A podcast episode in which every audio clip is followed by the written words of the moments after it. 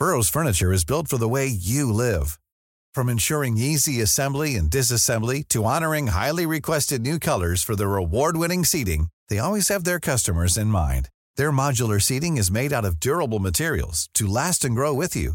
And with Burrow, you always get fast, free shipping. Get up to 60% off during Burrow's Memorial Day sale at burrow.com slash ACAST. That's burrow.com slash ACAST. burrow.com slash ACAST. Hey, I'm Ryan Reynolds. Recently, I asked Mint Mobile's legal team if big wireless companies are allowed to raise prices due to inflation. They said yes. And then when I asked if raising prices technically violates those onerous two-year contracts, they said, what the f*** are you talking about, you insane Hollywood ass?" So to recap, we're cutting the price of Mint Unlimited from $30 a month to just $15 a month. Give it a try at mintmobile.com slash switch. $45 upfront for three months plus taxes and fees. Promo for new customers for limited time. Unlimited more than 40 gigabytes per month. Slows. Full terms at mintmobile.com. Flexibility is great. That's why there's yoga. Flexibility for your insurance coverage is great too. That's why there's United Healthcare Insurance Plans. Underwritten by Golden Rule Insurance Company, United Healthcare Insurance Plans offer flexible, budget friendly coverage for medical, vision, dental, and more. One of these plans may be right for you if you're, say, between jobs, coming off your parents' plan, turning a side hustle into a full hustle, or even missed open enrollment. Want more flexibility? Find out more about United Healthcare Insurance Plans at uh1.com.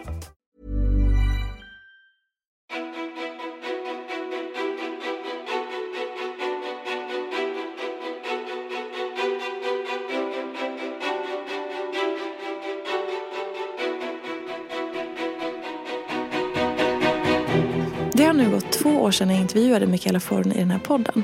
Vårt samtal då handlade om känslor, ilska och det faktum att hon hade vågat styra om sitt liv och sagt upp sig från en väldigt prestigefylld roll. Idag gästar hon Ofiltrerat igen. Sen vi såg sist så har Michaela levt vad som kan kännas som ännu ett helt liv. Hon har berättat öppet om sin utbrändhet, hon har gett ut en till bok som hyllats och nu skriver hon på ny. Hon har rest, inte bara en gång utan typ en gång i månaden. Hon har berättat om sina tudelade känslor för sitt jobb och blogg. Och hon har lanserat en alldeles egen sajt, anställt flera personer, designat skor och ja, gjort massa, massa saker.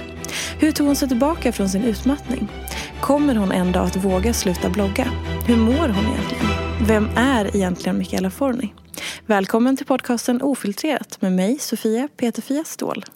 Hej Mikis! Men gud vilket spännande intro. Vad kul! Jag känner ju bara så, vem är den här Mikaela? Ja, men kan du inte berätta, vem är det? Du, Först och den, främst så vill hon. jag prata lite om chocken att det redan var två år sedan vi spelade in sist. Ja. När du mejlade och frågade om vi skulle om jag ville gästa igen så tänkte jag så här, men gud jag gästade ju alldeles nyligen. Och sen så gick jag tillbaka och kollade så var jaha, nej det var ju inte nyligen ja. Vad händer med det här livet? Det bara springer förbi. Ah, Jag blir så stressad. Vem är Michaela Forni? Jag är nog i mångt och mycket samma person som jag var sist jag gästade. Eh, det har nog inte förändrats även om det har hänt en rad grejer sen sist. Eh, jag är halvitalienska. Jag bor med min sambo i innerstan i Stockholm i en lägenhet som jag är kär i. Eh, min favoritsak i min lägenhet är min säng. Jag älskar att yoga. Jag älskar att äta god mat. Eh, Jag älskar att dricka gott vin. En gång i veckan så tar jag en fika för mig själv där jag stänger av min telefon och äter en croissant med Nutella och ingen får störa mig. En gång i veckan? Ja, då har jag liksom en timme, då stänger jag av mobilen, sätter på en serie och så värmer jag min croissant med Nutella i mikron i 20 sekunder och sen gör jag en stor kaffelatte till.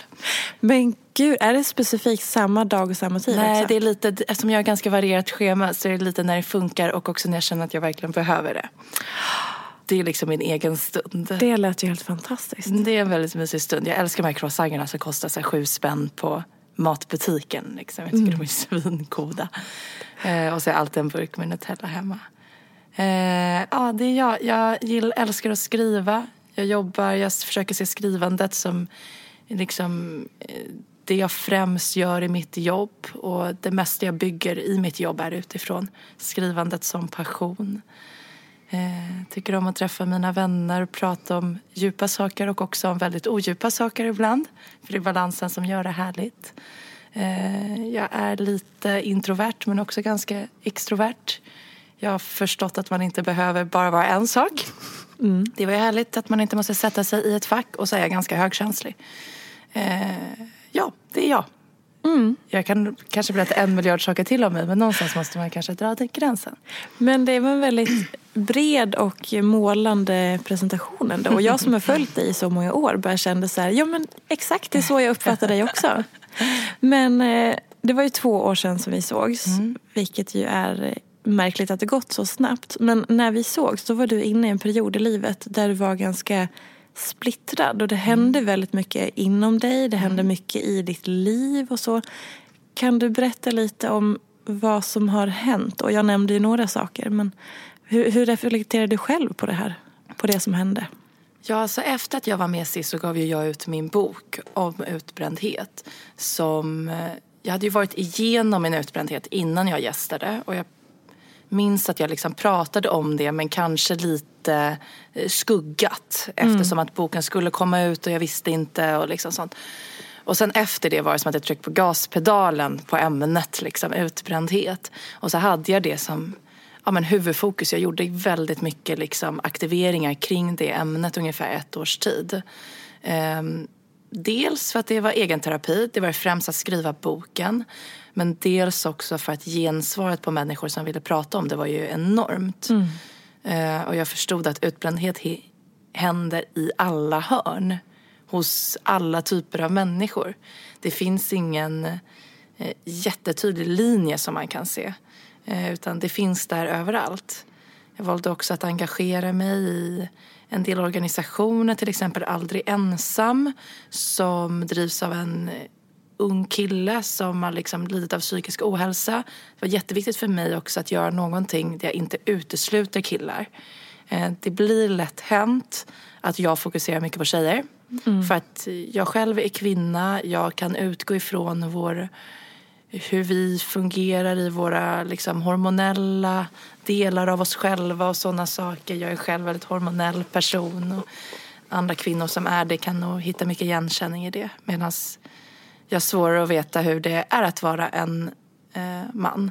Och sen så förstod jag att män lider av precis lika mycket psykisk ohälsa som kvinnor och de måste också få sitt utrymme att få prata om det.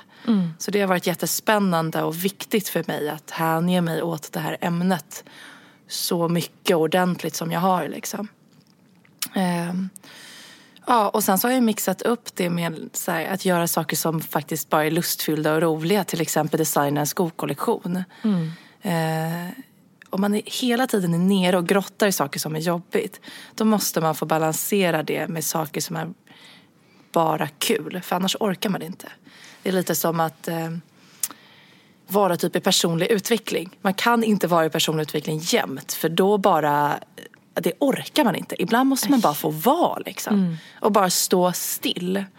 Och det är ungefär det jag gör när jag gör liksom, ja, skriver mina blogginlägg om fina kläder eller liksom lägger mycket tid på att sätta ihop fina collage eller pinteresta loss eller göra en skokollektion. Det är bara ren och skär lust och gör att jag kan koppla bort det där andra som är eh, ganska tungt att bära. Eh, liksom. Eh, så ja, det är väl liksom det. Och sen så har jag ju startat min sajt Daily Forny som är liksom en liten förlängning av en blogg. Eftersom att jag bloggat i så många år så vill jag gärna göra någonting eh, mer än bara den traditionella bloggen. Fram tills nu så har det ju varit en trend att bloggen ska likna ett flöde mer och mer, typ ett Instagramflöde.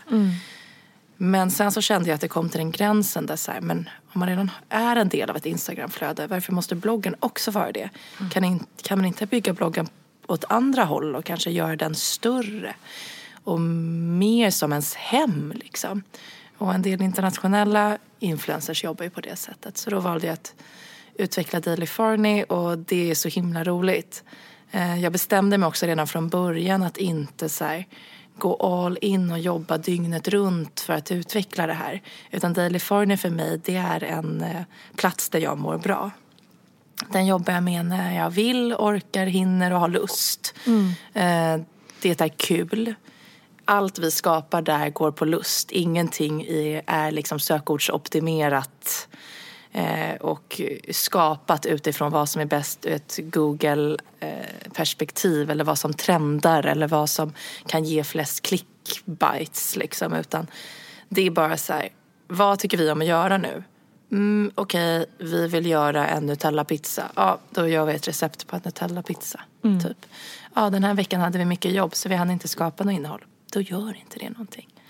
Känner du ingen oro eller så här press att säga, men gud, för du har ju anställda också som hjälper dig att jobba med det här. Blir det inte då en så här oro att om vi måste producera så att de får sin lön och så att det rullar och så här det blir ett bra projekt och sådär? Eh, nej, eh, liksom ekonomiskt sett så kan jag räkna hem det på andra delar som ger intäkter. Vilket är faktiskt en lyx. För att annars hade vi inte kunnat ha Daily Forny. Eh, då hade jag inte kunnat ha en anställda och redaktör och sånt som jobbar med den. Eh, för det hade inte gått runt. För Daily Forny i sig drar inte in den typen av intäkter. Men eftersom jag gör andra grejer kring mitt varumärke som drar in pengar så kan jag räkna hem det på de sätten. Och det är fint att få ha en plats som inte drivs av det ekonomiska. Liksom. Eh, eh, en av Therese som är projektledare hos mig. Hon sa, när vi satt och pratade när hon hade jobbat hos mig det första året, så sa jag, vad tycker du är bra, vad tycker du är mindre bra, hur trivs du och så. Och då sa hon, "Nej, men en sak jag är väldigt ovan vid, det är att du verkar inte ha, det verkar inte finnas något mål här. Eh, jag vet inte om jag har missuppfattat något, men det verkar som att målet är att vi ska ha kul. Typ. Så här, jag är jättechockad, jag fattar Ja. ingenting. Och hon bara, typ att det ska vara mysigt. liksom, vad, vad, är, liksom, är det någonting jag har missat? Och jag, så, blev jag så jävla full i skratt för jag bara, men gud det är verkligen sant. Jag jobbar aldrig mot tydliga mål. Eh, det är aldrig någon liksom panik. Eh, det enda som kan skapa stress inom eh, liksom Michaela Forni AB det är ju att det är viktigt att vi levererar gentemot våra kunder. Och där kan det finnas en stress. Men i det vi gör internt, där är det viktigast att man mår bra. Liksom. Och sen så kan det ändå vara så att någon inte trivs hos mig. Det är ändå inte liksom alla som, kom, som skulle jobba hos mig kanske inte tycker att det är regnbågar och My Little Ponies som hoppar runt. Ehm, för att så här, man måste ju klicka, man måste trivas bra och sånt. Men jag tror att eh, gör man det så har man nog väldigt kul hos mig. För att det, jag försöker fokusera mer på att det ska vara lustfyllt. Eh, och att det inte ska vara stressigt. Om det inte måste, vilket ibland så är det svårt att finta undan stressiga situationer och då hamnar man i dem. Men annars försöker jag fokusera på att man ska få ha det bra. Och när det finns utrymme till att ta det lugnt, då ska man ta det lugnt. Då behöver man inte fylla upp liksom med 300 andra grejer.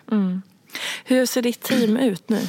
Eh, just nu så har jag en projektledare slash assistent eh, som jobbar i stort sett heltid. Sen så jobbar jag med eh, ett par redaktörer, en moderedaktör och så ett par frilansredaktörer samt fotograf som alla konsultar. Liksom. Eh, Så de är inte anställda i bolaget utan de fakturerar. Ehm, Det är alltid svårt när man är ett litet bolag som ska växa. Att så här, okej, ska man anställa en person på heltid och sen när det går bra anställer man en till person på heltid och sen när det går bra och så liksom har man så. Men det blir ganska svårt när man har ett sånt, när man är ett sånt litet team och jobbar med ett så kreativt yrke.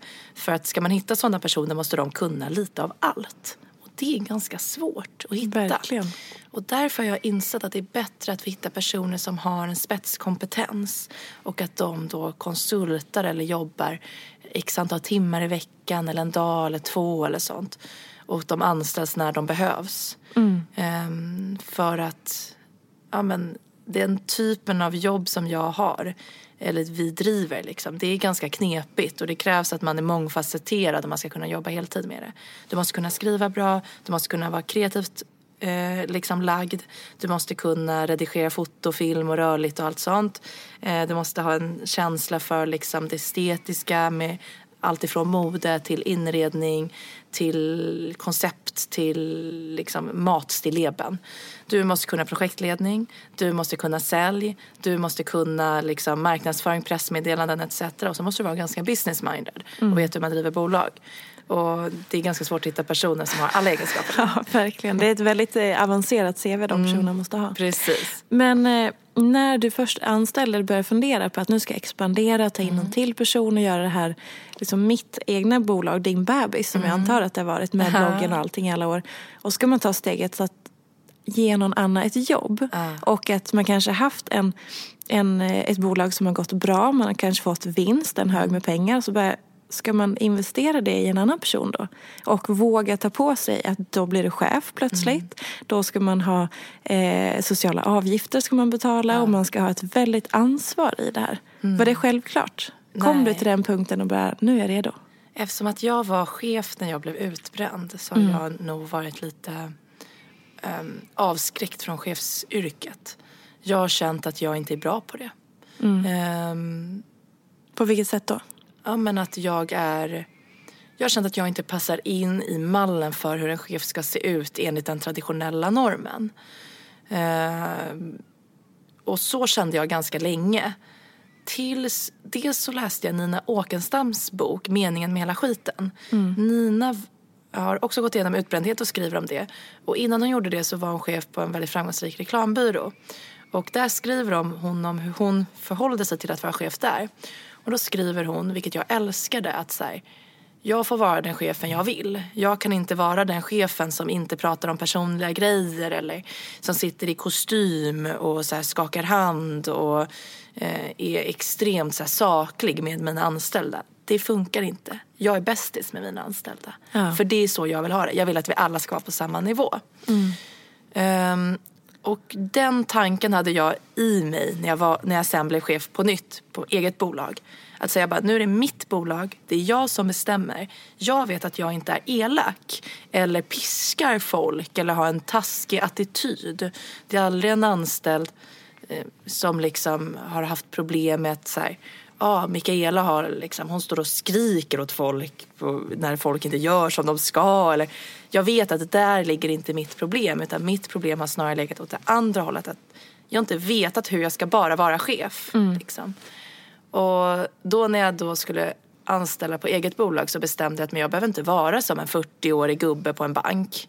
Gubbe, okej nu tog jag i. En 60-årig gubbe på en bank. Jag behöver inte vara den chefen. Jag kan vara chef på mitt sätt som jag trivs med. Och jag måste nog vara det. Alltså mina anställda ser ju mig naken flera gånger i veckan eftersom vi har plåtningar av olika slag. Ja. Redan där är den barriären spräckt. Japp. Det funkar liksom inte. De står och pillar vid mina bröst när det ska gömmas någon liten bh. Det byts om, det ska knytas några trosor i kanten och det fixas och donas. Och fötter ska smörjas in till någon plåtning för det ska, de ska skina. Alltså, det är liksom... Redan dag ett är, går det inte att hålla normen. Så det är bara att droppa det och göra det sättet, på det sättet som känns bra. Och jag har också lärt mig att, eller jag känner väldigt starkt att om jag är chef och har personalansvar på det sättet som känns rätt i mitt hjärta och på ett sätt som jag kan stå för då kan jag sen inte ansvara för hur det mottas eller ser ut. Om någon inte trivs med det då betyder det bara att vi inte passar ihop. Men så länge jag vet att jag gör rätt då kan jag landa och vila i den känslan. Och då slipper jag gå runt och oroa mig för att jag är dålig. Liksom. Annars, annars tycker jag att det är så att man försöker göra så som man har sett att man ska göra. Och så känns det typ fel och det skaver. Och man, jag har gått så här chefsutbildningar så har det varit så här. Här är en delkurs i svår, hantering av svåra samtal. Typ. Jag hanterar inte ett enda svårt samtal som i den där kursen. Och sen, vadå svåra samtal? Alla svåra samtal skiljer sig jättemycket. En person kan ju komma och säga vad som helst. Alltså, va? Vänta, jag ska bara ta fram och bläddra fram till sidan 47 här i det här kursmaterialet. Nej, men det går ju inte. Så jag har bara lärt mig att så här, lyssna inåt och försöka vara trygg i att jag försöker göra rätt. Och det är allt jag kan göra. Om det någon gång blir fel, då får man be om ursäkt om man känner att man har gjort fel. Och funkar inte så funkar det inte. Liksom. Den senaste tiden så har du hintat, du har börjat berätta lite, men du har hintat lite grann om att du inte trivs så bra längre med bloggen framförallt. För att det har kommit in väldigt mycket hatkommentarer, du får Ja. väldigt mycket kritik, du blir väldigt hårt ansatt i vissa perioder. Vad är det som har hänt? det finns ju en blogg som heter Bloggbevakning som just nu är Sveriges största blogg. Sen hon, den bloggen började växa och bli stor så började det liksom från ingenstans här, från en dag till en annan kunde det bara ramla in en massa elaka kommentarer som jag inte kunde hitta någon tillhörighet till eller jag fattade inte var det kom ifrån. Eller, det var så konstigt. Det var... Säg att du som lyssnar nu går till din arbetsplats. Det kanske är en kontor, ett kontor eller en butikslokal eller du kanske pluggar på ett eh, universitet. Och så kommer du in en dag till eh, den här platsen dit du går varje dag och du vet ungefär vad som sker där varje dag. Det kanske är någon chef som ibland är lite snofsig och sätter lite väl hårda krav eller det är någon kollega som ofta är lite arm, armbågar sig fram men du vet vad du får. Och sen kommer du in någon dag och innan första timmen ens har gått så har liksom flera personer sagt till dig att så här, Gud, du är så dålig på det du gör. Vad gör du ens här? Varför säger du inte upp dig? Ingen vill ha dig här. Och du bara, okej, vad fan var det där? Shit, måste ju fått en knäpp. Och så går du vidare. Så stannar nästa person där vid kaffeautomaten och säger att du, alltså liksom, vad, vad håller du ens på med? Du är ju inte värd någonting. Hur kan du ens komma hit och tro att du är värd något? Du går ju bara runt och ser ner på alla och tycker att alla andra är sämre och du liksom tror att du är något som du inte är. Du är ju inte värd någonting. Man bara, Mm. Åh jävlar, det där gjorde ont. Och sen fortsätter det liksom hela dagen. Försök känna efter hur det känns när du kommer hem från den arbetsdagen. Mitt kontor sker digitalt. Mm. Mitt kontor är forny.se och dailyforny.se. Det är eh, min digitala arbetsplats. När jag kommer in till jobbet en dag och får det här, från att jag vaknar tills sekunden innan jag sluter ögonen. Man måste nog vara en människa som inte har så stort känsloregister om man inte ska bli sårad och ledsen av det. Mm. Många människor säger att så här, men det där måste man kunna tåla. Men ingen av de människorna har haft samma jobb som jag har och behövt stå ut med det. Eller ens testat på hur det känns. Säger folk så till dig? Jag får ofta höra, speciellt då när jag skriver på sociala medier att jag blir ledsen mm. så blir då ofta gensvaret vilket jag tror då kommer från de som kanske tycker att det är okej att skriva taskiga, taskiga saker online. Att säga, men du måste kunna tåla kritik. Vilket också jag tycker är kanske det svagaste argumentet för att skriva saker till andra människor på nätet. Att säga, vadå tåla kritik? Jag går ju bara runt och lever. Jag förstår om jag hela tiden gick ut med starka åsikter och ville få igång debatter. Men jag liksom lever ju bara mitt liv här. Mm. Det är noll liksom, grejer för att provocera eller öppna upp till debatt. Eller, jag förstår om jag hela tiden lyfter upp frågor som kan vara känsliga. Eh, typ. Eh, gå på en strippklubb, okej okay eller inte. Jag såg att Hugo Rosas hade skrivit inlägget häromdagen. Ja. Då får man kanske acceptera att så här, mm, om jag tycker det som inte är socialt okej, okay, det vill säga ja, jag tycker om strippklubbar. Då kanske jag får ta den kritiken som kommer med det. Eh, eller om jag skriver, ja, jag vet inte. Ja men ibland är det så om köttindustrin Precis. eller ät veganskt och, och sådana saker. Om jag skriver så här, ja men eh, jag vill bära skinn och päls och jag mm. mår inte dåligt över det. Då får jag ju ta att folk skriver så här, men hur kan du liksom, var ligger din moral eller hur kan du, har du sett det här, har du tänkt på det här? Mm. Att folk ifrågasätter och blir liksom, känner saker. Sen då tar jag, får man ju inte skriva, jag hoppas att du dör och blir slaktad och styckad i bitar så att du får känna på hur det känns. Det, där går väl liksom gränsen någonstans. Men då mm. kan jag ta att folk kritiserar och ifrågasätter. För jag öppnar upp till debatt. Men det var ganska länge sedan jag slutade med den typen av debatter för att det blir lite för... Ja, men jag inte vill ha den stämningen. Så jag har liksom hela tiden försökt få det att lugna ner sig. Men det spelar ingen roll för att jag går bara runt och lever mitt liv. Och sen så är det någon blogg där ute som verkar tycka det är kul att hitta saker i mitt liv som man kan twista och sen skriva ett inlägg om i den här eh, skvallerbloggen där man öppnar upp för eh, utrymme att trycka ner. Så även om den personen inte skriver konkret skit så öppnar den upp för att skriva skit. Mm. Och folk provocerar varandra och blir arga. Och känner liksom att ja men gud, när de går in och läser komment- de andra kommentarerna så känner de men gud de här tjejerna har rätt. Mikaela Forni är fan dum i huvudet. Hon förtjänar fan inte att leva. Hon förtjänar inte att få må bra. Hon förtjänar inte det hon har. Jag ska också gå in och skriva det till henne. Och det här slutar liksom inte. Utan det här bara fortsätter. Eh, I slutet på 2016 började jag eh, köra liksom att jag godkände kommentarer för att de inte skulle publiceras och det skulle bli en storm som jag inte kan hantera. Ehm, Du men- läser alla kommentarer själv? Eh, Då gjorde jag det. Ehm, Men det funkade inte heller för jag blev ändå less. Alltså det handlar inte om vad andra ser. Det handlar om vad jag ser och känner. Jag skiter i vad alla andra... Alltså det handlar om hur jag mår. Jag mår inte bra av att läsa taskiga saker om mig själv. Ehm, Så då bestämde jag här för när jag skrev det här blogginlägget om att "Ja, men nu är det inte kul längre. Då beslutade jag mig för att lämna över kommentarsfältet helt till en moderator. Så det är en person som får betalt ett par timmar liksom i veckan för att gå in några gånger om dagen och godkänna kommentarer där det är en nolltolerans. Och så fort en kommentar vilar på gränsen mellan ska man godkänna eller inte så kommer den på att inte godkännas. Ehm, Sen så får vi se om liksom det blir bättre i framtiden, man kan ändra om det. Men jag tror att jag kommer ha det så här. Eh, och kommentarer godkänns bara mellan 8 och 18 på vardagar. Hur har det påverkat dig då att lämna över det? Det har gjort jättemycket.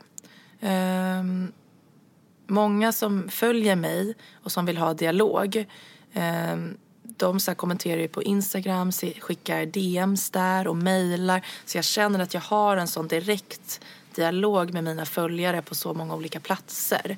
Så att det, den har inte minskat för att jag inte går in och läser och godkänner kommentarerna själv. Sen läste jag ju alla kommentarer som syns utåt. Men jag ser bara det alla andra ser. Jag är aldrig inne i admin och hanterar kommentarer. Vet du någonting om, om själva det som kommer in har förändrats efter att du berättade att du, att du har en moderator? Ingen. Du får ingen rapport eller så här, Nej, för jag, vill, jag har inte bett. Nej. Jag vill inte ha... Jag, det var någon gång som um, hen sa att så här, men... eh, om, du behöver inte gå in och kolla i admin all, alls för ibland kan det ju vara så att jag kanske råkar eller Mm. eh, jag liksom går in och kikar. Så här, nu behöver jag inte kolla alls för nu har det kommit in lite skit här. Och då kände jag att bara det stressade mig och gjorde mig ledsen. Bara att veta att folk kommer in på min arbetsplats och skriver massa elaka saker. Eh, bara det är jobbigt nog. Så då kände jag att så här, nej, men jag vill inte ha några rapporter. Jag vill inte veta. Jag går in på min blogg och så ser jag det som har kommenterats eh, liksom på själva fronten, så det som alla andra ser. Och där kan jag kommentera och vara delaktig. Och sen lyfter jag upp frågor och sånt i fråga med Forni och liksom eh, ja, bygger en kommunikation. Är det inte sjukt att det ska behöva vara så här? Jo. Alltså att... För det är någonting med kommentarsfält och människor som kommenterar som är liksom lite bisarrt i att hur man inte förstår hur man inte förstår hur det påverkar människan som får ta emot det. Eh, Jag hade ju här Camilla som första gäst i den här podden för säsongen. Och vi pratade en del, eh, bara hon och jag, om det här kommentarsfältet just. Ehm, och Hon sa att hon hade ju, har ju försökt att styra det, moderera det. Hon har testat att eh, blocka folk och hålla på och så. För att hon vill inte att det ska vara så mycket skit. Men det blir ju också att om det kommenteras in hos henne så kan det ju ge ringar på vattnet så att de går de till dig istället. Det är det Eh, det är väl där problematiken ligger. Och om jag blockar då går de tillbaka. Precis. Ehm, så att det är jag måste så säga. svårt. ehm, så varför förstår inte ja. folk? Jag köper inte riktigt heller hennes så här, åh jag försöker hantera det. Hon väljer att ha som heltidsjobb en plats i världen där folk får utrymme att trycka ner och förstöra för andra människor. Alltså, gud. Vill du att jag ska pausa? Nej. Det går bra. Däremot har jag helvita kläder så jag vill inte... Åh, gud. Jag hämtar papper. Tack. Jag tycker bara så här. Jag lägger, visst jag tjänar jättemycket pengar och jag har i mångt och mycket ett liksom drömjobb och jag bor bra och jag har dyra grejer och jag får resa runt världen och allt sånt. Och det är helt fantastiskt. Men jag lägger ju också massa av mitt, min tid och mitt liv på att försöka hjälpa andra. Ehm, både liksom folk som mår dåligt, alltså och lider av psykisk ohälsa och gör, gör liksom de här välgörenhetsgrejerna och mycket pro bono-grejer och försöker lägga mitt engagemang där. Ehm, eftersom att jag kan göra andra saker som betalare. Alltså som ser till så att jag drar in massa pengar och då kan jag lägga en viss tid på att liksom försöka hjälpa folk. Och jag förstår liksom inte så här, och när jag inte gör det då försöker jag typ så här, vara positiv och peppig och glad och inspirera av så här, en fin jävla outfit. Alltså det är inte hela jävla världen, det är en outfit. Jag försöker liksom bara att här, skapa en plats som är varm och välkomnande och harmonisk och dit folk får komma. Oavsett om det är på Instagram eller i min blogg eller min podd eller mina böcker. Dit folk kan få komma och bara så känna att så här, du är okej okay, och du får vara så här. Och sen så, så här, nej jag är inte perfekt. Jag har en massa brister precis som alla andra människor har. Och jag gör också fel ibland och liksom sånt. Men jag förstår inte hur en person som Camilla kan sitta och frånta sig sitt ansvar och säga att det är andra och inte hon när hon väljer att driva den platsen. Jag tycker faktiskt att det är fruktansvärt. Mm. Jag känner liksom, jag vet hur ledsna många av mina vänner har blivit också för det som har stått där om dem och liksom massa ja, men rykten som har spridits hur jobbigt det har varit för dem att hantera privat. Liksom. Allt ifrån relationer eller liksom med familj eller med ens barn eller liksom allting. Jag vet, så här, jag vet hur mycket skada hennes plats har tagit. Och jag förstår inte hur hon, alltså hur hon med rak rygg kan göra det hon gör. Och att hon på fullaste allvar tycker att det hon gör på något sätt är bra och viktigt. För att hon lägger all värdering i det här med reklammarkering och att hon ser till så att folk inte ska hålla på med dold marknadsföring och allt sånt. Och jag hade verkligen kunnat respektera det om det bara var det hon gjorde. Mm. Men jag tycker att den delen är ganska liten och oviktig i kontrast till all skada hon gör. Jag tycker att hennes liksom plats är som ett jävla mögel som bara har fått sprida sig. Liksom. Och ja, jag kommer aldrig att kunna respektera hennes val av yrke och hennes, eh, ja, det hon väljer att ägna sitt liv åt. Liksom. Och jag tycker inte att det är rätt att människor ska behöva gå runt och må dåligt för att andra människor liksom skapar så här hatdrev gentemot den. Och så är det så här, ja, so what om någon gör någonting fel ibland då? Alltså, eh, så här, ja, jag kanske, jag vet inte, så här, reser mycket och folk kan ha en åsikt kring det när det kommer till klimatpåverkan och sånt. Men gör det att man måste liksom gå och sprida typ Eh, rykten om att mm, man har träffat mig och jag är världens otrevligaste människa eller att min kille går runt och är otrogen och det är därför han köper dyra saker. Eller att, eh, alltså det hela tiden sprids på grejer. Så här, varför kan inte jag bara få leva mitt liv? Jag försöker inte förstöra för någon annan. Varför vill andra förstöra? Och jag vet att det liksom grundas i att människor liksom mår dåligt och måste så här, trycka ner andra för att själva hitta någon sorts eget värde. Men jag kan ändå liksom inte respektera det. Och jag tycker att det är viktigt att säga ifrån. Jag tycker inte att man ska säga, säga att så här, vet, en bloggerska skrev en gång att så här, men jag tycker är man med i leken får man leken tåla. När någon frågade vad hon tyckte om den här bloggbevakningsbloggen. Mm. Och jag kände att så här, men vad fan, jag är ju tillbaka i skol... Alltså, jag är ju tillbaka i skolan. Jag är tillbaka på skolgården där jag blev liksom retad.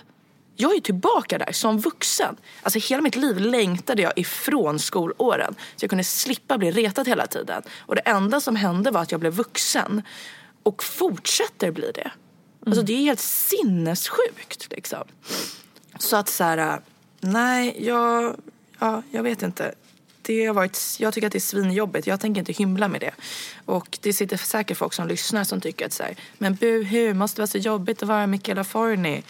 Uh, ja, liksom. Det här är jobbigt. Jag vet inte vad jag ska säga mer mm. än att det inte är kul. Och det är utan tvekan det jobbigaste och den, den värsta sidan med det här jobbet. Och den är så pass illa att jag ibland känner att det inte är värt det. Att jag kanske skulle vara lyckligare om jag inte gjorde det här. Vilket är tråkigt eftersom att, att blogga har varit mitt drömjobb sen Sveriges första heltidsanställda bloggerska kom. Då var jag 16 år. Elinor mm. Nygårds. Och när hon liksom fick börja jobba som bloggerska då tänkte jag det där är mitt drömjobb. Och då har jag fått lyxen att få ha det som liksom, mitt jobb. Och det är sorgligt att något annat ska försöka förstöra det. Liksom. There's never been a faster or easier way to start your weight loss journey than with PlushCare. PlushCare accepts most insurance plans and gives you online access to board-certified physicians who can prescribe FDA-approved weight loss medications like Wigovi and Zepbound for those who qualify. Take charge of your health and speak with a board-certified physician about a weight loss plan that's right for you. Get started today at plushcare.com slash weight loss. That's plushcare.com slash weight loss. plushcare.com slash weight loss. Flexibility is great. That's why there's yoga. Flexibility for your insurance coverage is great too. That's why there's United Healthcare Insurance Plans. Underwritten by Golden Rule Insurance Company, United Healthcare Insurance Plans offer flexible, budget-friendly coverage for medical, vision, dental, and more. One of these plans may be right for you if you're, say, between jobs, coming off your parents' plan, turning a side hustle into a full hustle, or even missed open enrollment. Want more flexibility? Find out more about United Healthcare Insurance Plans at uh1.com. Wow! Nice! Yeah! What you're hearing are the sounds of people everywhere putting on Bombas socks, underwear, and t-shirts made from absurdly soft materials that feel like plush clouds. Yeah, that plush.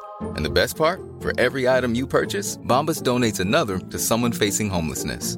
Bombas. Big comfort for everyone. Go to bombas.com slash ACAST and use code ACAST for 20% off your first purchase. That's bombas.com slash ACAST. Code ACAST. Burrow's furniture is built for the way you live. From ensuring easy assembly and disassembly to honoring highly requested new colors for their award-winning seating, they always have their customers in mind. Their modular seating is made out of durable materials to last and grow with you. And with Burrow, you always get fast, free shipping.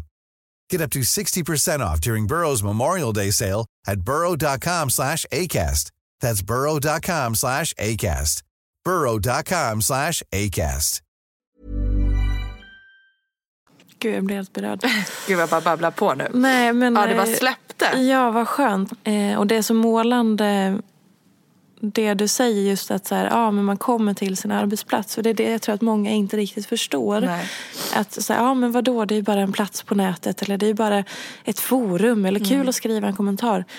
Men det är ju ett yrke, det är en arbetsplats, Mm. det är verkligheten. Precis som du sa att någon kollega kommer fram och börjar säga sådana här saker. Mm. Det är ju helt, det är bara helt orimligt. Mm. Samtidigt som att så här, ja, det är klart att alla branscher behöver granskas. Såklart, och det är ju det du också säger. Ja, att och jag tycker att- ja. Absolut.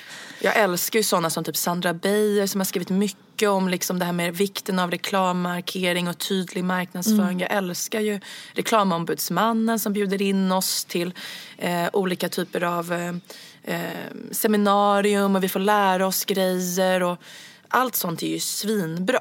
Eh, jag är ju själv alltså, jag slutade jobba med dold marknadsföring och började jobba med stolt marknadsföring för många år sedan. Har jobbat främst på det sättet. Eh, men jag ser ju att det förekommer eh, otydlig marknadsföring ibland och det är bra.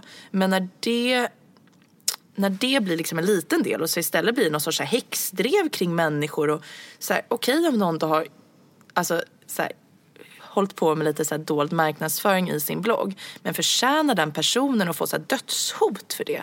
Är det att granska? Är det att driva något sorts professionellt, seriöst och av vikt? Det tycker liksom inte jag. Det tappar ju sin kraft då.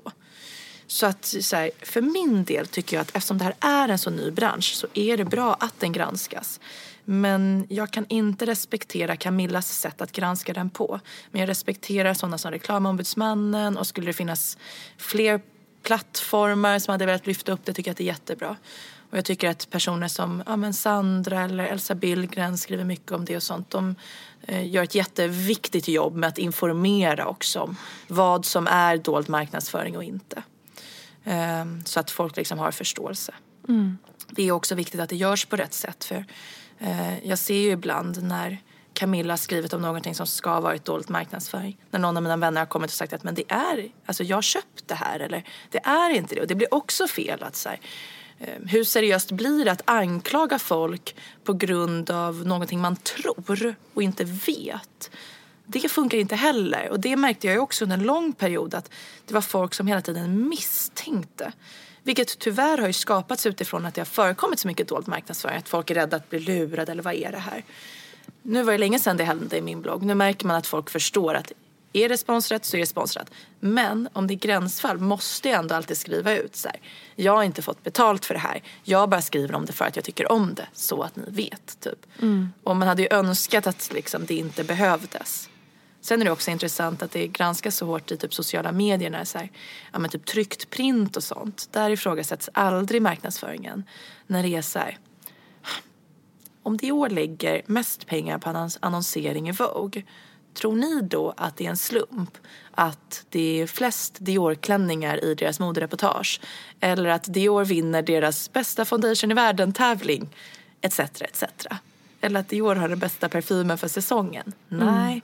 Eh, och så har ju liksom eh, tidningsbranschen sett ut i alla år. Att den kan eh, Okej, förlåt Vogue om ni hör det här, ni kanske jobbar jätteretoriskt. Men jag vet att det är många liksom som är hyfsat influerade av sina Eh, annonsörer. Ehm, och det har jag aldrig ifrågasatts. Och eh, det tycker jag är intressant att liksom, nu när det handlar om typ privatpersoner och unga kvinnor som gör grejer, då liksom attackeras det. Men som sagt var, det är viktigt, det är bra, jag vill inte säga något annat, jag påstår inget annat. Men det måste göras på ett humant och professionellt sätt. Eh, någonting som jag har tänkt på just när jag läste ditt inlägg där om att du funderade, verkligen verkade överväga att eh, lägga ner. Eh, så var jag själv i tankarna så här, men herregud, vad kommer sen då? Ja. För jag upplever att så som jag har det i mitt liv nu, eh, jag har aldrig haft det så här bra. Jag har ett eget bolag, precis som du. Jag bloggar på heltid och skriver tidningar, föreläser, gör böcker. Har en anställd person som gör allt det jag är dålig på. Är hon jätteduktig på Ja. och tycker det är roligt. Så är Therese också för mig. Ja, så att hon är min motsats och avlastar enormt mycket. Jag har, är nybliven mamma så jag precis kan liksom kombinera med bebis och jobba lite och fixa. Även om det är krävande så det är ändå lyxigt på något sätt. Eh, jag har en trygg inkomst, jag behöver inte oroa mig varje månad.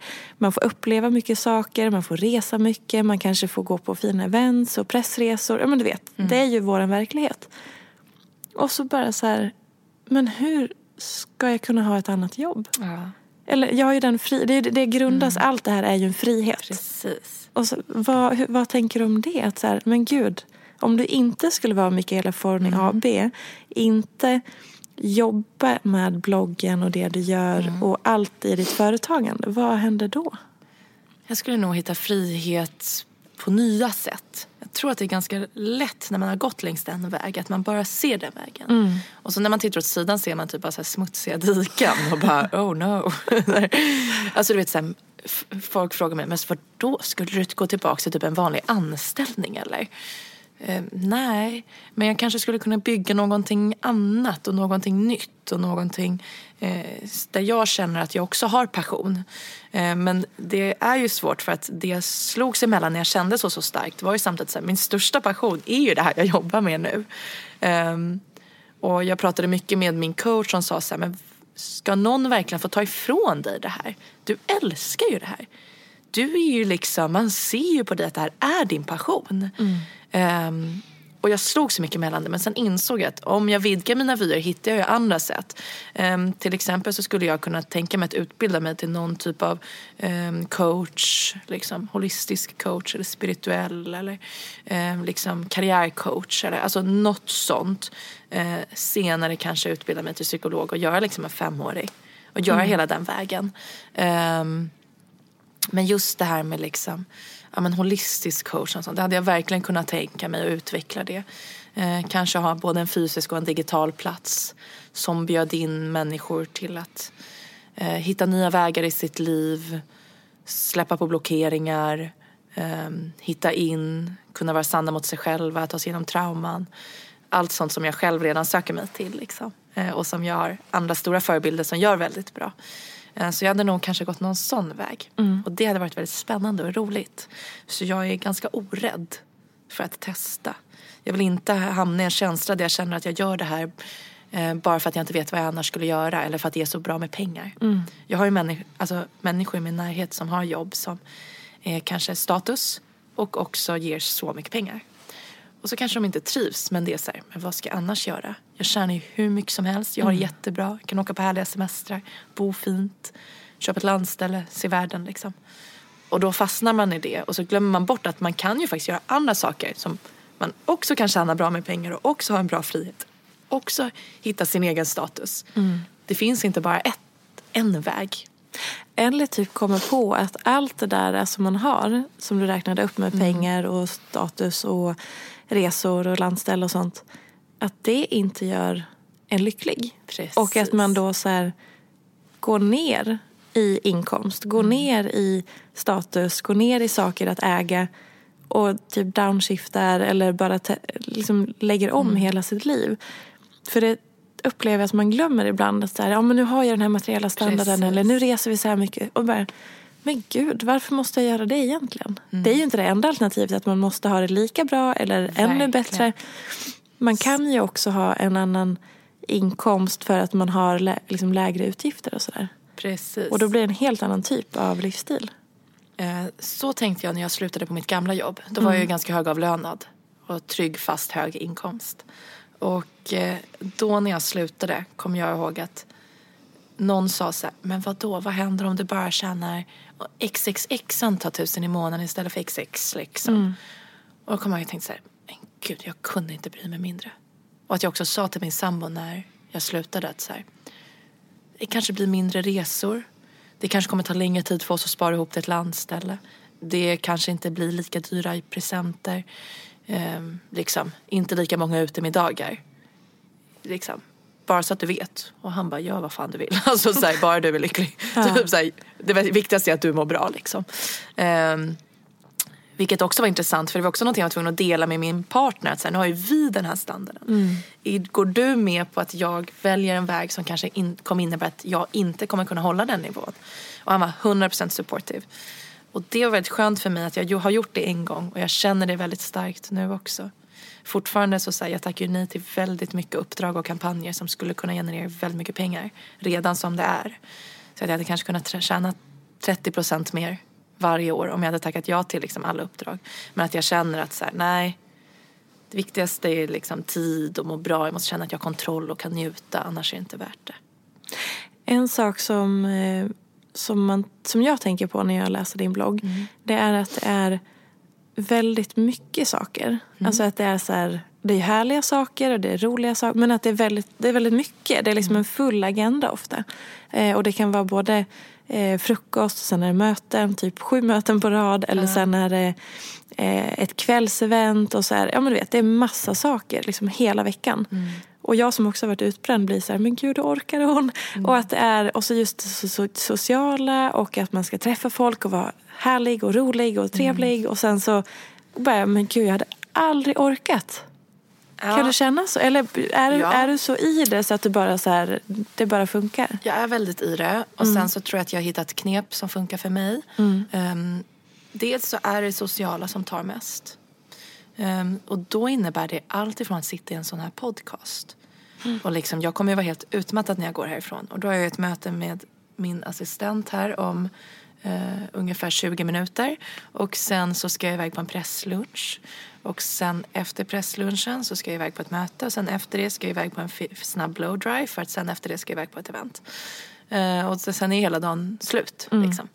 Ehm, så att det sociala är det som stressar mest och därför behöver jag hitta vissa rutiner. Och då har jag små grejer som funkar för mig. Till exempel så går jag helt ofixad tre, gång, tre dagar i veckan. Ofta är det söndag, måndag, tisdag. Som jag har på mig så här, jeans och en t-shirt och osminkad. Eller yogakläder liksom. Där jag inte lägger något fokus på hur jag ser ut. Ehm, sen så har jag måndagar har jag aldrig möten.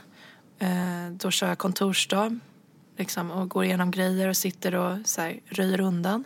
Och sen så yogar jag på lunchen i en och en halv timme. Och det är det enda jag gör. Och då, den dagen går jag hem när jag känner för det. Om jag vill gå hem direkt efter yogan vid två så gör jag det. Och vill jag sitta på jobbet och gå hem vid fem eller sex så gör jag det. På tisdagar jobbar jag alltid hemma. Om det inte är så att det är någonting som inte går att flytta på, men det är väldigt sällan. Så om det är 52 tisdagar på ett år så eh, är jag nog hemma 45 av dem. Liksom. Mm. Och eh, det är min typ admin-dag och nu när jag ska släppa min nästa bok är det min sk- skrivdag. Och då är det också så här, då har jag inte ens mobilen tillgänglig. Nu när det är finare väder sitter jag på balkongen och bara jobbar. Jag tar en, kanske en liten promenad och tar en paus och kollar på någon serie och sånt. Och sen har jag onsdag, torsdag, fredag. Och det är de dagarna där jag är liksom fullbokad från morgon till kväll. Ehm, och då brukar det ofta vara så att jag har hunnit längta lite efter det. Och det ska bli kul liksom. Och sen så fredagar, där är det ju ofta så här, på sin höjd ett lunchevent. Men sen brukar jag faktiskt vara ganska duktig på att ha hyfsat ledigt efter lunch. Så jag går hem lite tidigare och ja, sen kanske jag jobbar någon timme innan middagen istället. Jag kan flexa lite. Och så lördagar är alltid privata dagar. Då brukar jag hänga med kompisar och familjen och äta någon brunch. Och, Ändå intressant att, att upplevelser som betraktare är så här, åh det är så mycket hela tiden. Drrr. Och sen när du ändå bryter ner det så bara, nej men Nej. det lät ju helt rimligt och det var ju ganska skönt och det var ju väldigt strukturerat. Och det handlar om att hitta strukturen Ja. tror jag. Om jag Ja. inte hade vetat hur strukturen såg ut så hade jag nog känt sådär. För ibland hamnar jag i det. Mm. När det ruckas på de här strukturerna på grund av olika saker. Jag behöver byta dag på poddinspelning eller det kommer in ett möte som inte går att flyttas. Eller jag ska iväg på en plåtning en dag och den går inte att andra om. Då känner jag det du beskriver. Att så här, men gud vad det är mycket, hur orkar du liksom? Men så länge jag klarar av att hålla mina strukturer. Då funkar det fint och då kan jag känna lust i det jag gör liksom. Men det är så viktigt att de hålls.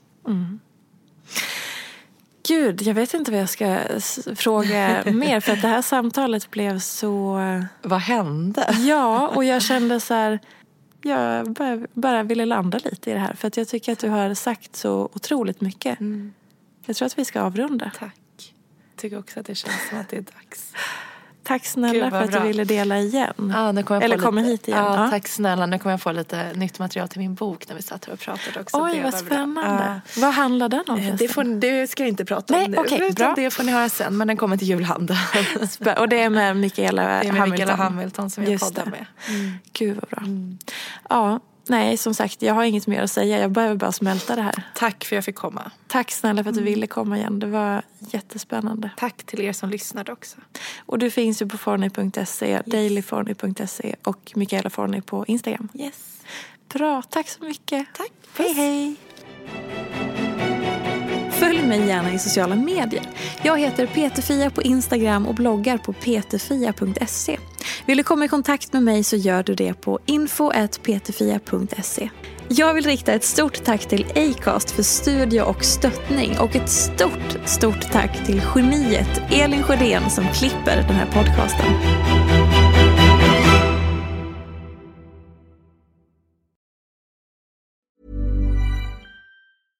Even when we're on a budget, we still deserve nice things. Quince is a place to scoop up stunning high-end goods for 50 to 80% less than similar brands.